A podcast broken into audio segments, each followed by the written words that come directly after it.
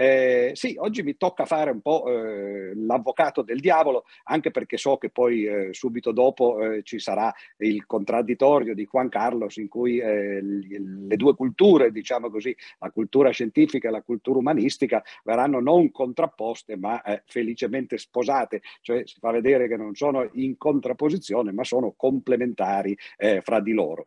a proposito di avvocato del diavolo, devo dire che forse si può partire subito di qua, perché in fondo eh, si potrebbe guardare alla contrapposizione fra la scienza e eh, l'umanesimo come i campi per l'appunto del diavolo e, se vogliamo, degli angeli. No? Uno può dire cosa c'entra il diavolo in, eh, in queste cose. Beh, è stato detto poco fa che eh, la mia origine, perlomeno scientifica, è eh, nella logica, nella logica matematica.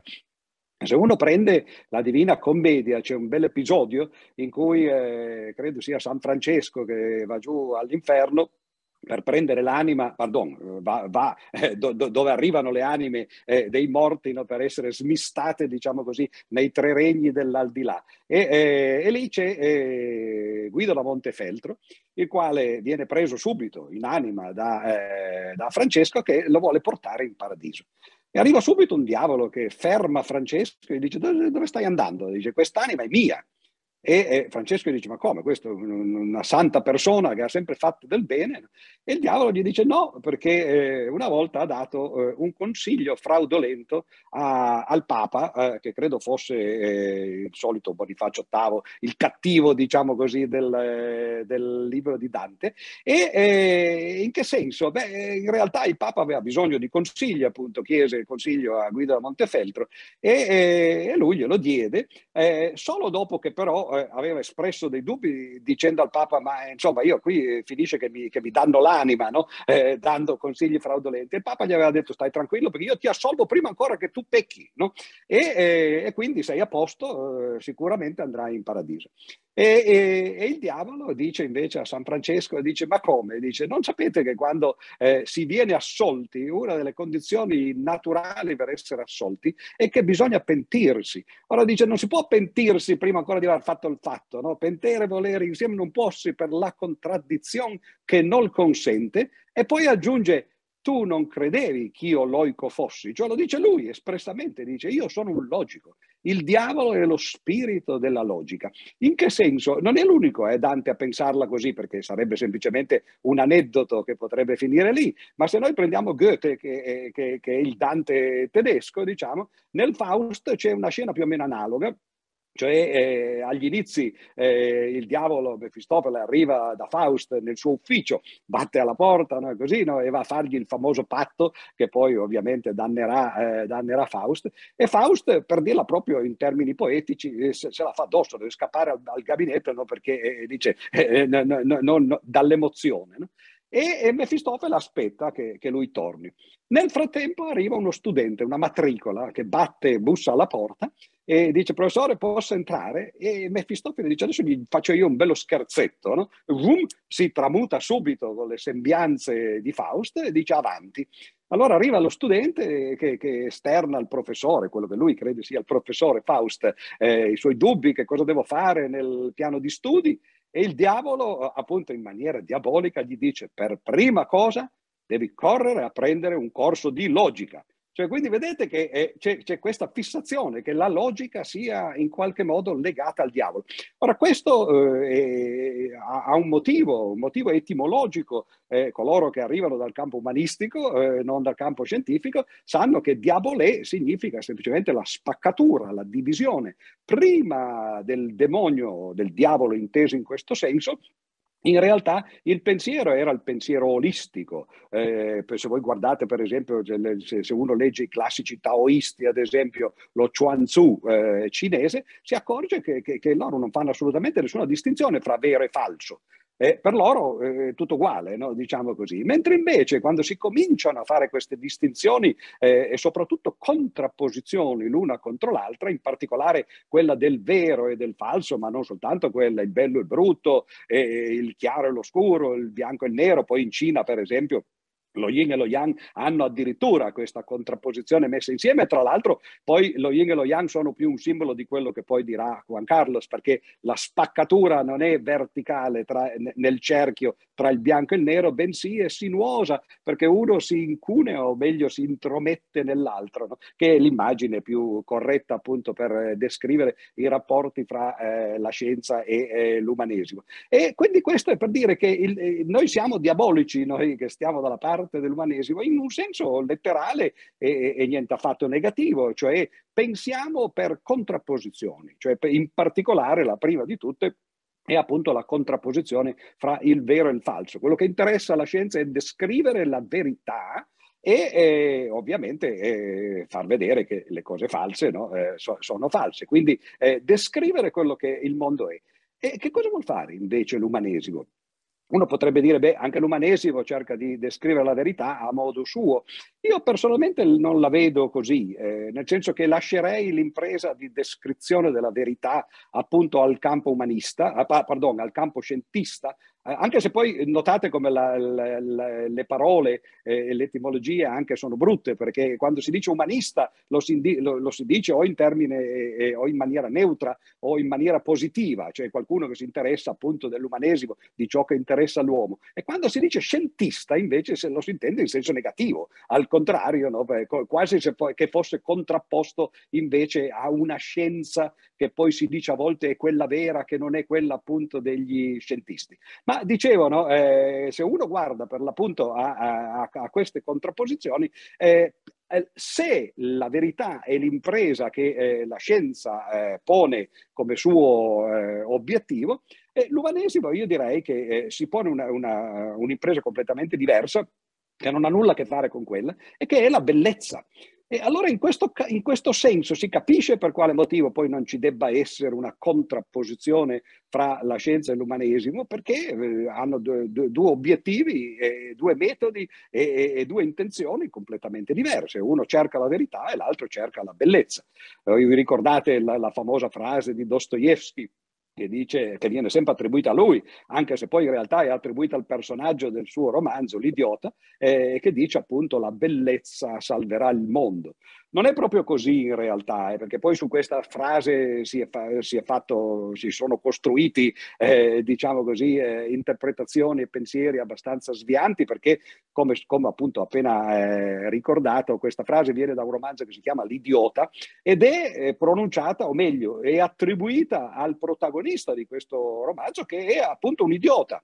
E quindi eh, le cose che dice un idiota forse non sono da prendere esattamente eh, come eh, diciamo così, in, in maniera positiva. No? Poi tra l'altro in russo c'è eh, una sfumatura diversa perché eh, in russo l'ordine delle parole è, è, al contrario, non è la bellezza salverà il mondo, ma il mondo sarà salvato dalla bellezza o addirittura eh, mir spasiot krasata. Spasiot, anche per chi non sa il russo, eh, è la, è, la, è, la, stessa origine, la stessa etimologia di spasiba, che tutti sanno che vuol dire grazie. Quindi il mondo sarà graziato viziato dalla bellezza ed è una differenza sostanziale secondo me perché un conto è essere salvati, magari come un bambino che sta per cadere nell'acqua e che invece qualcuno prende e lo strappa via. E un conto è essere graziati quando uno già col- ha commesso le proprie colpe e riceve come regalo, diciamo così, la grazia, non viene condannato o perlomeno non deve scontare la propria condanna.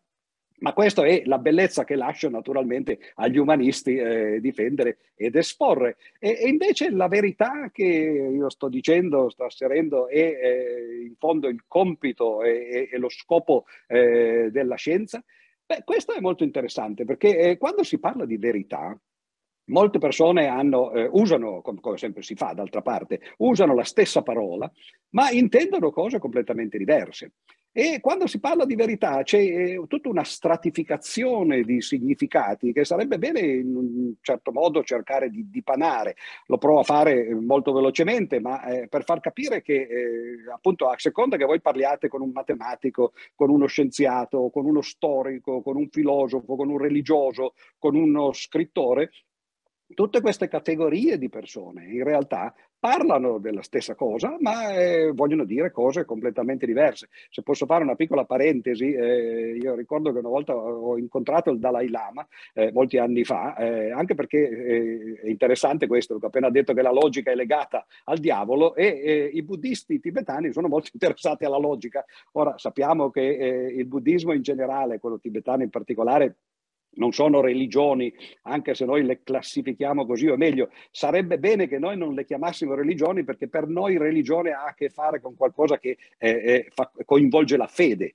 Mentre invece sappiamo che il buddismo è tutto il contrario di una fede, non ci sono dei, non ci sono libri sacri, non, non, non, non si crede nemmeno nell'esistenza dell'anima addirittura, no? quindi che tipo di eh, religione potrebbe essere? Ma la cosa interessante è che invece appunto i buddisti tibetani studiano per quattro anni la logica, esattamente come eh, i, i, nostri eh, sacerdoti, diciamo così, studiano per quattro anni teologia, quindi una formazione completamente diversa. Il mio interesse nell'incontrare Dalai Lama era proprio quello, cercare di capire quali fossero i collegamenti tra eh, la logica orientale, perché poi loro si ispirano alla logica indiana, per così dire, che, che è in realtà precedente a quella occidentale. Si dice che, Aris, che Aristotele in realtà abbia preso ispirazione eh, dalla logica indiana, che era stata ovviamente portata poi indietro da, da Alessandro nelle sue nelle sue imprese. Voi sapete che quando Alessandro andò eh, in, eh, a conquistare il mondo, eh, giovane com'era, e, e, soprattutto arrivò in India, eh, ci andò eh, non soltanto con gli eserciti, si portò dietro stuolo, stuoli di, di, quelli che oggi noi chiameremo scienziati, intellettuali, storici, che andassero a, a, a, capire che cosa gli indiani e gli altri popoli che venivano nel frattempo conquistati e, e, e passati nel, nel cammino eh, avessero fatto. E quando tornarono indietro, eh, in particolare, c'erano molte delle teorie logiche, appunto, e anche scientifiche che gli indiani avevano sviluppato e si dice appunto che Aristotele in realtà suoi, nella sua sillogistica, che è il regalo che ci fece e, e, e che ancora adesso eh, continua ad essere il fondamento della logica moderna, ebbene Aristotele in realtà non abbia fatto altro, tra virgolette, eh, mettendo appunto l'altro tra virgolette, eh, che semplificare in maniera radicale l'approccio al ragionamento che avevano i, eh, i, logici indiani invece, di Gnaga ad esempio, di Arbakirti e, e, e gente di questo genere, dove se, se, voi guardate le figure sillogistiche dell'India sono cose estremamente complicate come d'altra parte le loro raffigurazioni artistiche eccetera, mentre invece Aristotele semplificò moltissimo premessa maggiore, premessa minore, conclusione e, e qui è la cosa interessante perché questo è esattamente il metodo della scienza. Cioè eh, l'approccio umanistico, che in questo caso sarebbe quello degli indiani, e l'approccio scientifico, che dovrebbe essere invece quello di Aristotele in questo paragone che sto facendo, è proprio questo, non cercare di risolvere o di affrontare fin da subito le complessità eh, di ciò che ci circonda, di ciò che si vuole capire, come cercavano di fare gli indiani nel caso del ragionamento, facendo vedere che ovviamente quando uno ragiona ci sono molte sottigliezze, quindi le figure del ragionamento, la sillogistica indiana era molto complicata. Bensì cercare di concentrarsi, fare dei modelli giocattolo, si potrebbe dire, e facendo questo spesso si riesce ad andare molto più avanti che non affrontando un problema che a prima vista può essere insolubile proprio per la sua complessità fatto l'esempio di Aristotele in logica solo perché quello è il campo bio da cui appunto eh, derivo, ma se uno passa alla scienza, per esempio, l'esempio tipico eh, che, che, poi fu discusso nel, alla fine del Cinquecento, agli inizi del Seicento, quando nacque, per così dire, la scienza moderna, è quello di, di Galileo e poi di Newton. Eh, molti eh, umanisti eh, anche oggi continuano a fare la stessa critica, diciamo così, alla scienza, dicevano sì, ma eh, noi vogliamo studiare il mondo, per esempio, la complessità delle nuvole o dei, eh, delle cascate, dei corsi d'acqua, delle foreste e così via, e, e voi vi, vi, vi preoccupate de, del proiettile che, che, che, fa il suo percorso parabolico oppure dei pianeti che girano come palline attorno al Sole, e questo è ridicolo, non arriverete mai da nessuna parte. No? E invece quello che si è scoperto, e naturalmente non si poteva sapere a priori qual era la via giusta, quindi in un certo senso aveva senso seguirle entrambe, quella olistica, diciamo così, dall'alto e quella invece locale o dal basso. No? E diceva appunto l'idea della scienza è stata quella di cominciare a studiare piccoli modelli giocattolo che poi un passo dietro l'altro si possono complicare sempre più finché si arriva poi a mandare l'uomo sulla Luna, mentre invece se uno cerca di affrontarlo fin dagli inizi, naturalmente non, non va da nessuna parte. No? Quindi questa è la grande contrapposizione. Ma dicevo, verità eh, versus, con, contro è brutto dirlo, ma eh, eh, a confronto, ecco, forse meglio con la bellezza.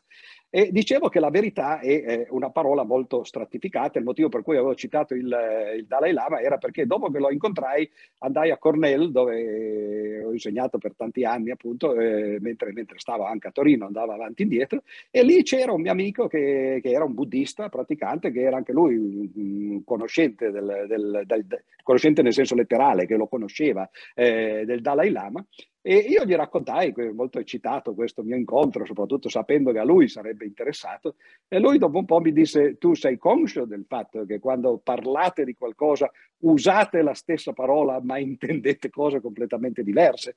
E in effetti è questo il rischio, quando si parla con gli orientali, molti di noi che hanno avuto l'opportunità se ne saranno accorti, si parla ma c'è la sensazione che, che non ci si capisca, cioè si dicono le stesse parole ma insomma eh, la lingua interviene avviene in una maniera essenziale. Ma eh, nel caso della verità eh, le, le, il fraintendimento può essere eh, veramente deleterio.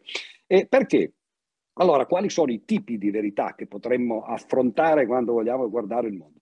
Beh, il primo tipo, il più semplice, dico il primo perché appunto in, in ordine di semplicità, non perché io sia un matematico, è, è la verità matematica. Ora, eh, molti saranno stupiti di pensare che la verità matematica sia semplice, perché l'atteggiamento che la gente ha nei confronti della matematica è, è, è, l'esatto contrario. Ah, io non ho mai capito niente di matematica. Questa è la frase che io ho sentito di più da quando faccio il divulgatore, quando qualcuno mi incontra o mi riconosce, oppure viene semplicemente eh, senza conoscermi a sapere che sono un matematico. Questo è, è, è la scusa. Io non ho mai capito niente.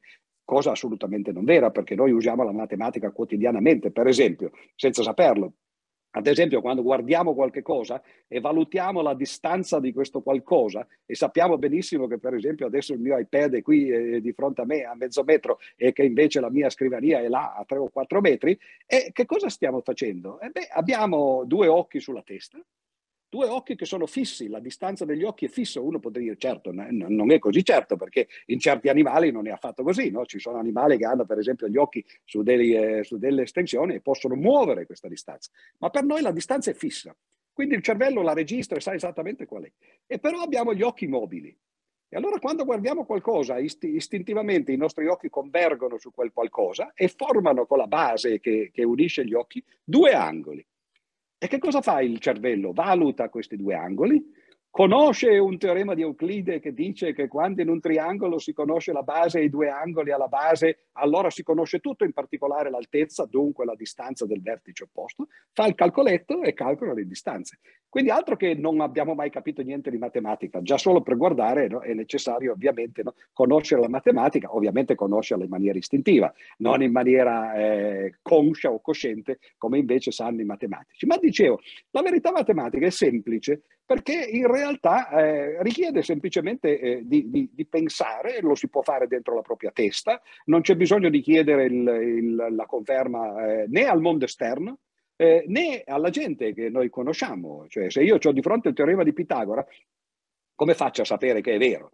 E beh, certo, devo avere una dimostrazione, i fortunati se la trovano e eh, quelli un po', un po', meno fortunati come noi la studiano sui libri, eh, spesso non la si capisce a prima vista e poi magari di questo anche parliamo perché c'è un problema nella comunicazione del, dei risultati scientifici, il problema del linguaggio scientifico che è in parte eh, uno dei motivi per cui poi la scienza è così poco nota ed è anche eh, così criticata. No? Ma dicevo, nel momento in cui si capisce la dimostrazione, la cosa è finita lì.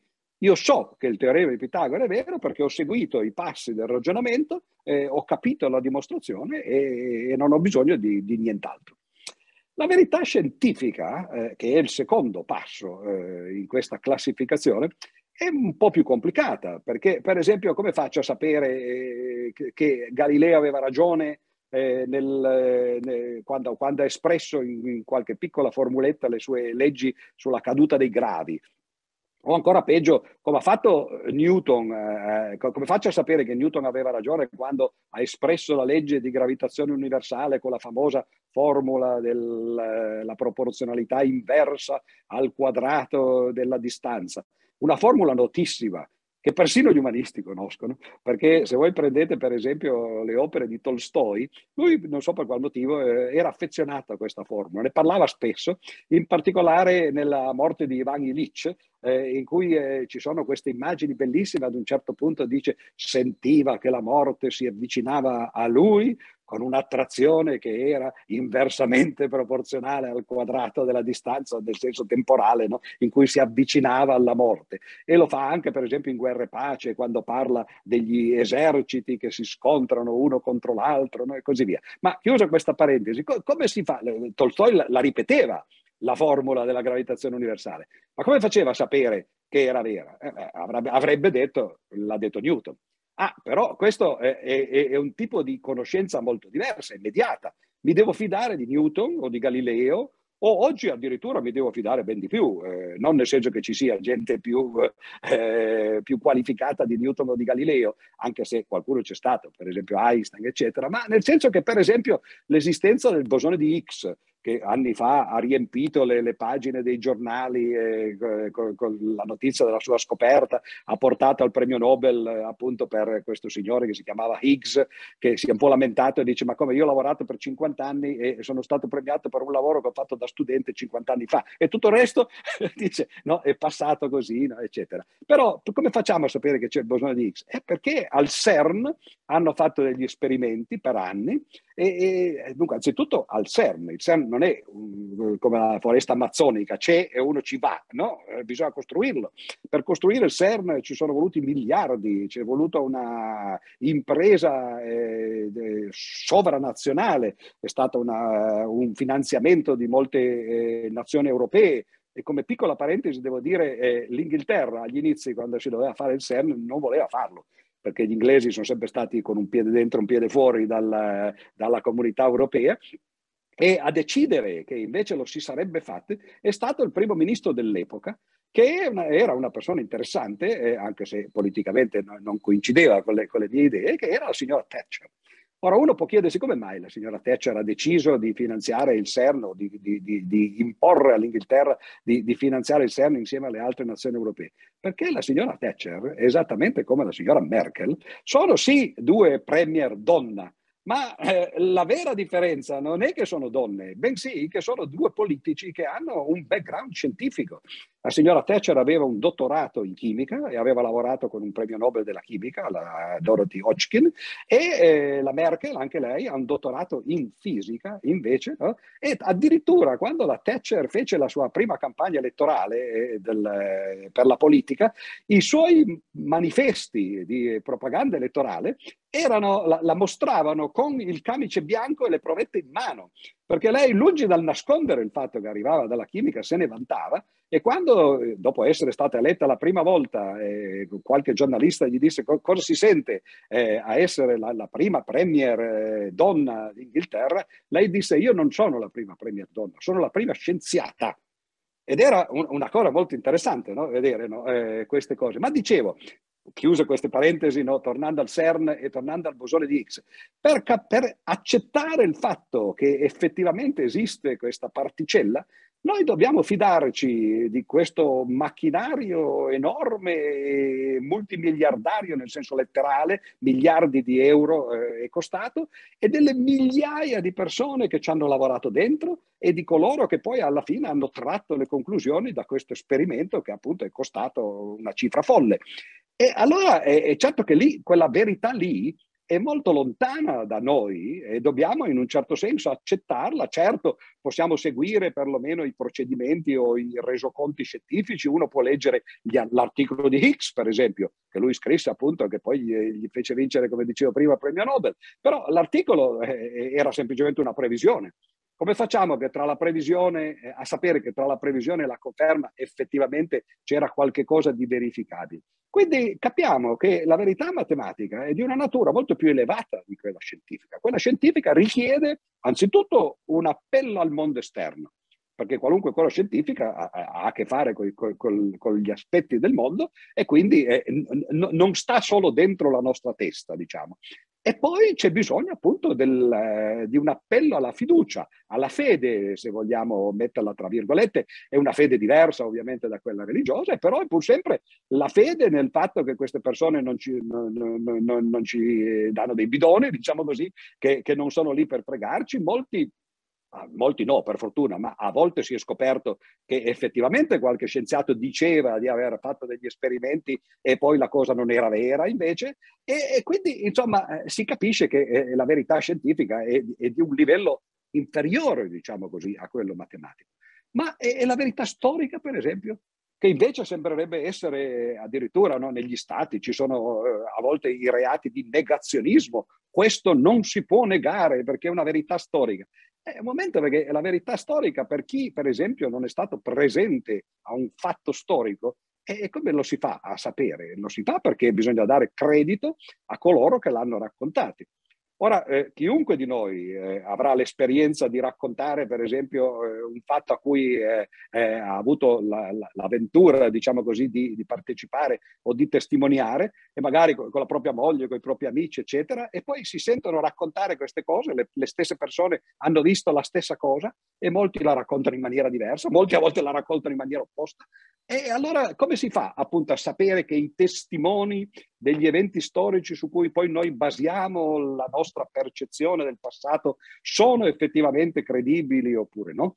E la verità storica poi soprattutto ha un, uh, un difetto, diciamo così, eh, che è dovuto alla seconda legge della termodinamica, cioè la legge della termodinamica che dice che la, il tempo va in una direzione e non va nell'altra, cioè si va dal passato al futuro, perlomeno il tempo macroscopico, perché poi la cosa interessante è che a livello microscopico non è così, si può andare avanti e indietro nel tempo e, e infatti gli elettroni che vanno in una direzione si chiamano elettroni, quelli che tornano indietro si chiamano positroni e questa è una cosa interessante, no? quindi sono tempi diversi diversi.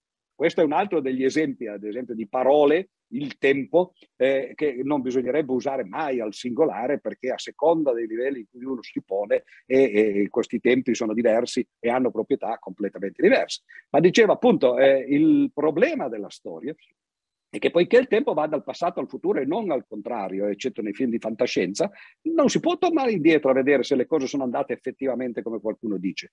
E quindi bisogna basarsi su, eh, sui documenti, si sa che questi documenti spesso sono, sono, falsi, si sa per esempio la famosa frase che dicevano gli antichi che la storia viene raccontata dai vincitori, che non sono necessariamente le persone che la raccontano meglio, sono semplicemente quelli che hanno vinto, che si sono imposti. Prendete per esempio il processo di Norimberga, tanto per dirne uno, cioè, che è più vicino a noi, eh, una, poco più di 70 anni, ormai è quasi 80 in realtà, e, e, e cosa è successo a Norimberga? Si sono processati giustamente i criminali nazisti e però qualcuno di loro eh, non, non, eh, si è tolto la soddisfazione di dire ai giudici ah, Oggi voi ci, ci, ci, giudicate, ci processate per quello che abbiamo fatto, ma gli stessi crimini l'avete comp- commessi voi e se voi aveste perso la guerra ci sareste voi al nostro posto no? su questi banchi di accusa no? e, e, noi saremmo dall'altra parte. Alludeva naturalmente per esempio al fatto che i vincitori della seconda guerra mondiale, eh, cioè le potenze alleate, avevano, tanto per dirne una, eh, fatto le, le, tempeste di fuoco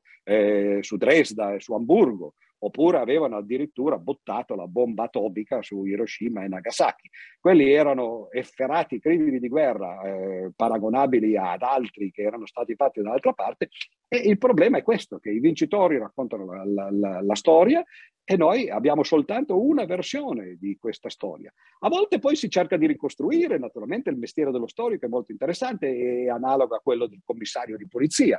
Dagli indizi bisogna andare a vedere se qualcuno te la racconta sbagliata, cercare di capire, no? aggirare, eccetera. Però c'è pur sempre questo difetto fondamentale della storia ed è che non si possono ripetere gli esperimenti.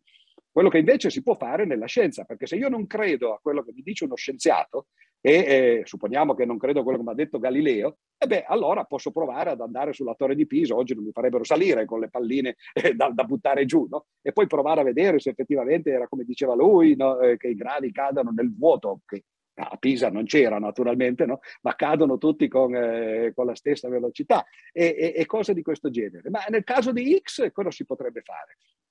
E beh, si potrebbe fare, qualche volta lo si fa appunto nella scienza, di mettere in piedi un laboratorio analogo da un'altra parte e, e, fare lo stesso esperimento con altre persone, di nuovo altre migliaia di persone, però questo costa molto caro. No?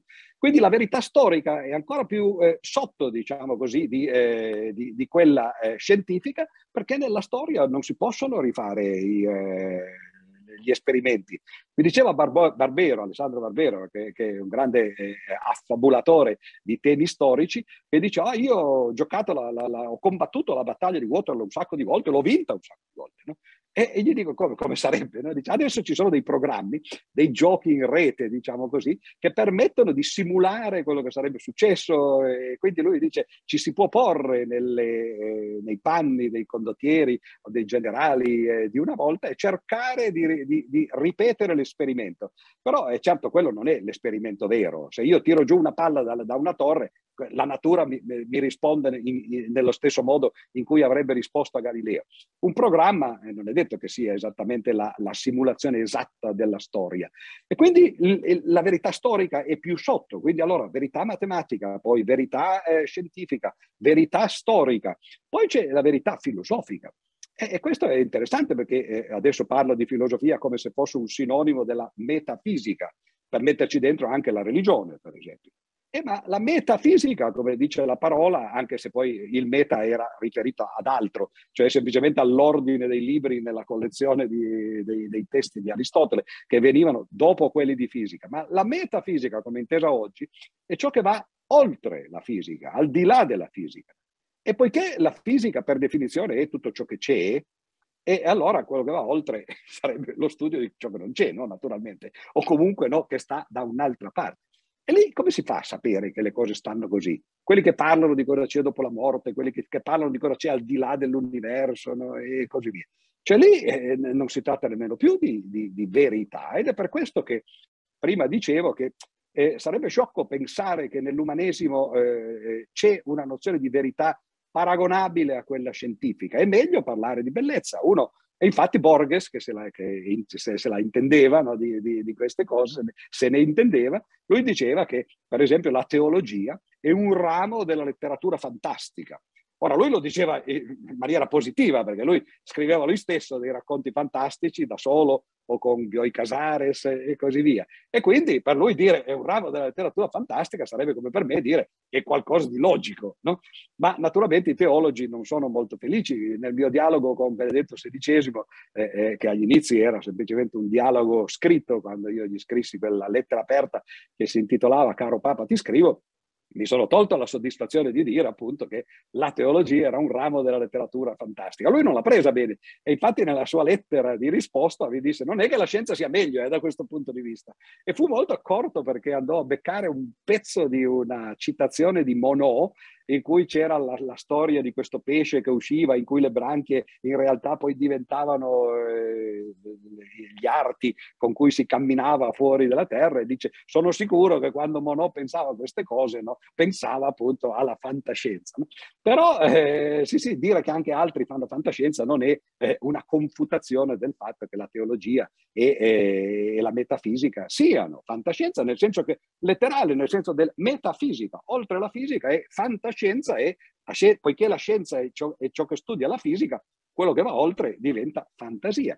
E allora la contrapposizione appunto fra la scienza e l'umanesimo, eh, che, che, non dovrebbe essere contrapposizione, e magari di questo parlo leggermente più eh, a fondo quando facciamo il dibattito, no? diciamo così, o rispondo alle domande, e bisogna sfruttarle tutte e due queste cose. Il fatto che la scienza si interessa della verità e ha i suoi metodi, che sono la ragione, il ragionamento, l'esperimento, la verifica e così via. E l'umanesimo invece si interessa sostanzialmente della bellezza e in realtà usa altri mezzi. E il fatto che, che, che, che un romanzo sia falso che racconti qualcosa che non è successo, ci importa fino ad un certo punto, ci importa molto di più che sia scritto bene, che sia avvincente e che ci interessi dal punto di vista linguistico.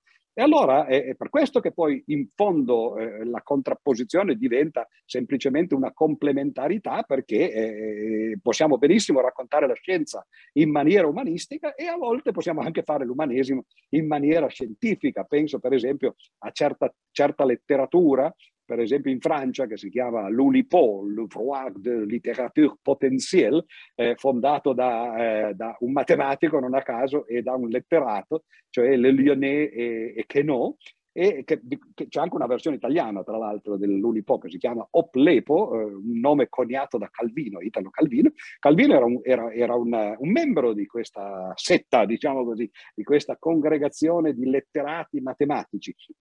Si può benissimo usare la matematica in letteratura, ma la matematica che si usa in letteratura la, la, è, è completamente diverso, perlomeno e ha altri scopi da quella che si usa invece nelle scienze o nella matematica stessa. E ha, ha l'idea di inventare delle cose che poi possono funzionare come strutture di romanzi Prendiamo per esempio la, la, il romanzo più, fa, più famoso forse di, di, Calvino, o perlomeno quello considerato il punto finale del suo sviluppo, cioè Se una notte d'inverno un viaggiatore, e lì ci si accorge che Calvino stesso l'ha raccontata in un articolo che si chiama Come ho scritto uno dei miei libri, perché è molto interessante vedere come l'ha scritto, e lui ha usato tutta una serie, 42 di quadrati semiotici, in cui c'erano tutte le possibili relazioni fra il lettore, lo scrittore, i dentro il libro, quelli fuori e così via con tutte le possibili relazioni, una cosa molto cervellotica, diciamo così.